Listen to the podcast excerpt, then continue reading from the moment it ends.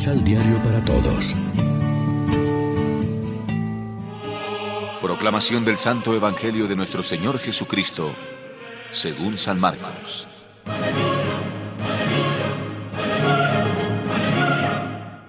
Jesús llegó en la barca al otro lado del lago y se quedó en la orilla porque mucha gente se juntó a su alrededor.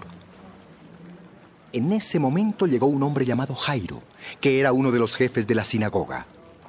Cuando Jairo vio a Jesús, se inclinó hasta el suelo y le rogó, Mi hijita está a punto de morir. Por favor, venga usted a mi casa y ponga sus manos sobre ella para que se sane y pueda vivir.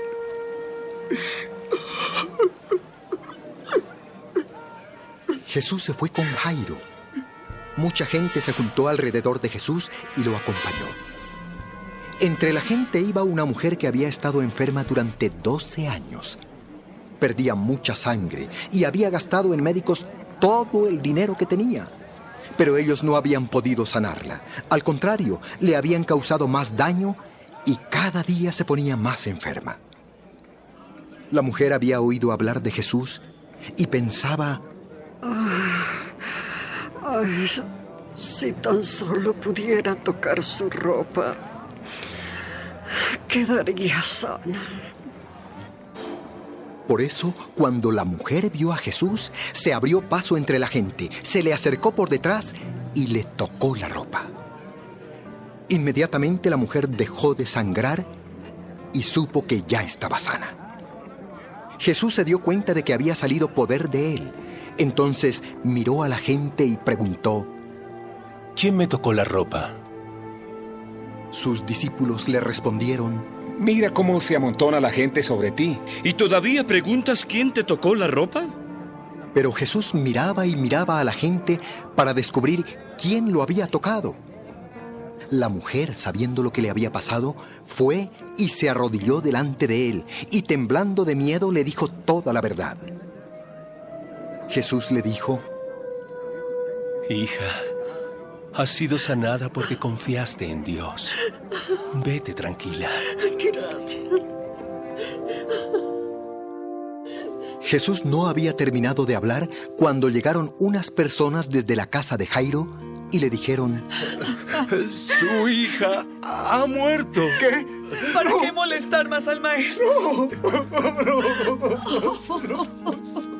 Jesús no hizo caso de lo que ellos dijeron, sino que le dijo a Jairo, No tengas miedo. Solamente confía. y solo permitió que lo acompañaran Pedro y los dos hermanos, Santiago y Juan. Cuando llegaron a la casa de Jairo, vieron que la gente lloraba y gritaba y hacía mucho alboroto.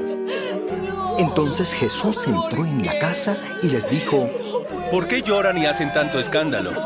La niña no está muerta, solo está dormida. La gente se burló de Jesús. Entonces, él hizo que todos salieran de allí. Luego entró en el cuarto donde estaba la niña. Lo acompañaron los padres y tres de sus discípulos. Tomó de la mano a la niña y le dijo en idioma arameo, Talitá cum. eso quiere decir, niña, levántate. La niña que tenía 12 años se levantó en ese mismo instante y comenzó a caminar. Cuando la gente la vio, se quedó muy asombrada. Vive. Pero Jesús ordenó que no le contaran a nadie lo que había pasado y después mandó que le dieran de comer a la niña. Lección Divina. Amigos, ¿qué tal? Hoy es martes primero de febrero y a esta hora, como siempre, nos alimentamos con el pan de la palabra. En el Evangelio de hoy leemos dos milagros de Jesús, incluido uno en la narración del otro. Son dos estilos de expresar la fe, abiertamente uno y en secreto otro, Jairo y la hemorroísa. El gesto de la hemorroísa que cree que con solo tocar el manto de Jesús quedará curada de su larga y fastidiosa enfermedad, que además de le está arruinando, puede sugerir la actitud de una fe mágica.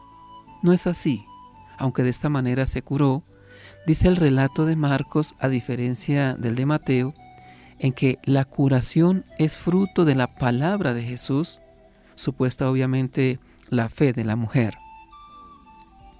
Al tocar ella el manto de Jesús, hay algo más que un contacto físico. El texto evangélico se encarga de corregir el posible malentendido de magia. No es que el poder de Jesús emanara automáticamente de su persona por mero contacto e incluso sin darse él cuenta. Muchos de la multitud circundante tocaban físicamente a Jesús, como le hacen notar los discípulos, pero no recibieron favor especial de él. Era la fe lo que marcaba la diferencia y superaba la magia. A la fe se remite Jesús también en su diálogo con Jairo, jefe de la sinagoga. Este confirma en que Jesús curará a su hija por muy desahuciada que esté, pero cuando de camino le anuncian que la niña ha muerto ya, ¿para qué molestar más al maestro? ¿Será capaz de resucitarla? Los mensajeros no lo creen, pero él sí. Entonces alcanza el clímax su fe. Jesús lo apoya. No temas, basta que tengas fe. Y así consiguió el favor que pedía. Jesús tomó de la mano a la niña, le ordenó levantarse y ella se puso en pie inmediatamente y echó a andar. Solo la fe podía dar paso a la manifestación de la divinidad de Cristo mediante el contacto con su humanidad. Reflexionemos. ¿Cómo nos acercamos a Jesús? ¿Como la mujer oculta entre la multitud o como Jairo y su comitiva? Oremos juntos.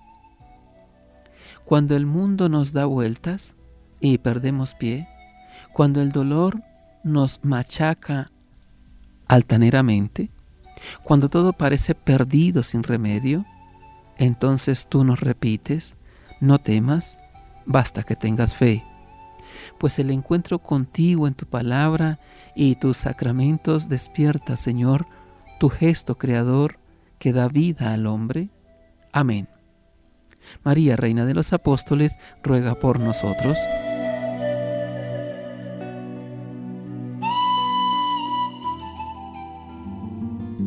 Complementa los ocho pasos de la Alexio Divina adquiriendo el emisal Pan de la Palabra en Librería San Pablo o distribuidores.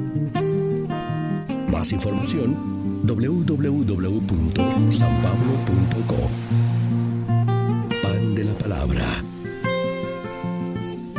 Vive la reflexión.